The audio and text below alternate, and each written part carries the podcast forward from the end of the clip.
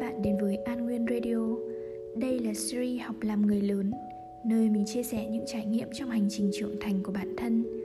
Chúng ta đang sống trong khoảng thời gian giãn cách xã hội để phòng và chống dịch bệnh Covid-19 khi mà con người có những khoảng cách nhất định với thế giới. Vậy, làm thế nào để chúng ta có thể sống trong thế giới ấy? Mời các bạn đến với radio thứ hai mang tên Lắng nghe và chữa lành. Virus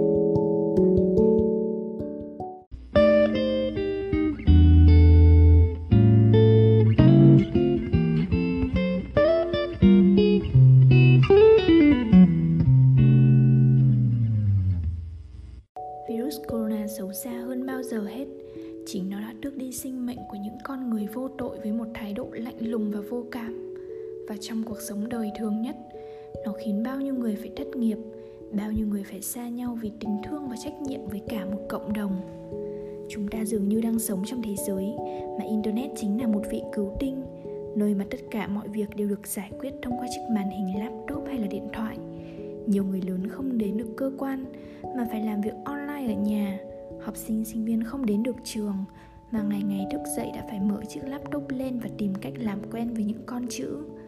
Hơn hết, nó khiến cho những người ở nhà như mình ngày càng rơi vào trạng thái đơn độc và xa cách hoàn toàn với những ước muốn mà bản thân muốn thực hiện, gặp những người mà mình muốn gặp, làm những việc mà mình muốn làm. Có rất nhiều vấn đề đến từ gia đình bạn nếu một ngày nào đó bạn than lên, ôi, ở nhà chán quá. Khoảng cách thế hệ và những câu chuyện của người lớn mãi là một chủ vô tận mà không phải ai cũng có thể làm quen được.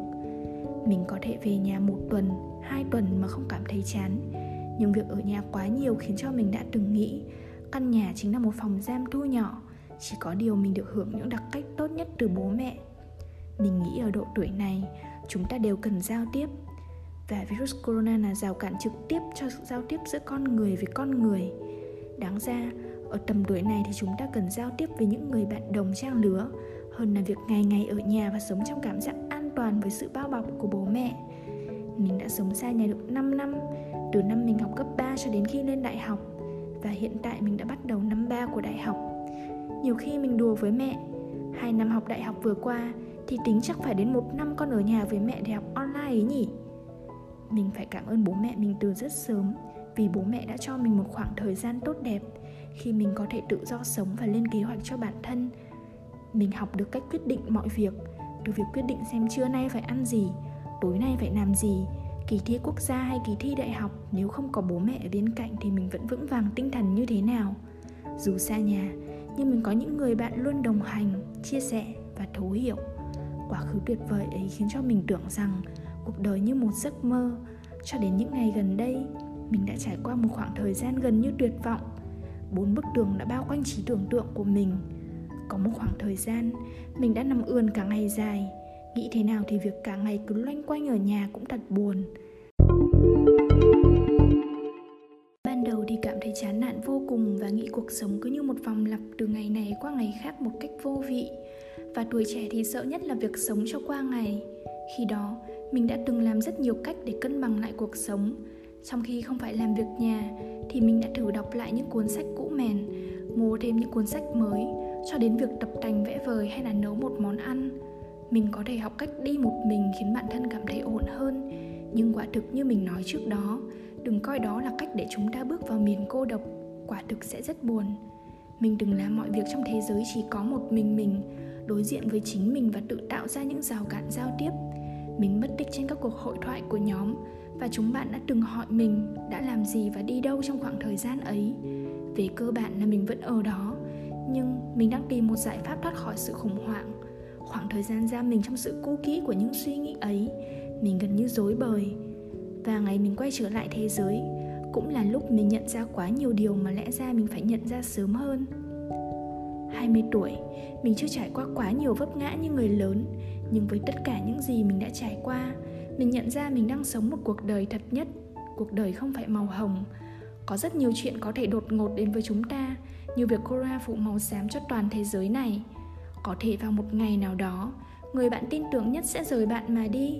Có thể vào một ngày nào đó, bạn sẽ vấp ngã và chẳng có ai kéo bạn dậy cả. Đó là lúc bạn nhận ra bản thân bạn là người duy nhất có thể chữa lành cho chính mình, chữa lành bằng cách lắng nghe chính bản thân mình. Mình không trách bản thân vì những ngày mất tích một cách bí ẩn. Hơn hết, mình thấy chính những khoảng thời gian đó đã khiến mình trưởng thành và nhận ra giá trị của bản thân mình quay trở lại thế giới và nói chuyện với bạn bè nhiều hơn sau những ngày tháng tự chữa lành. Suy cho cùng, thế giới dù có đảo điên thì chúng ta cũng không thể chết trong sự mục ruỗng và vô vị như vậy được. Chúng ta có thể xấu xí và yếu đuối khi đối diện với chính mình. Chúng ta có thể khóc khi cảm thấy buồn đau, nhưng không thể đối xử với cuộc đời một cách bất công mãi như thế được. Vì cuộc đời cần sắc màu và sự hạnh phúc. Dạo gần đây, chúng mình đã bắt đầu năm học mới và công việc bận rộn hơn khiến mình chẳng còn nghĩ nhiều như trước nữa.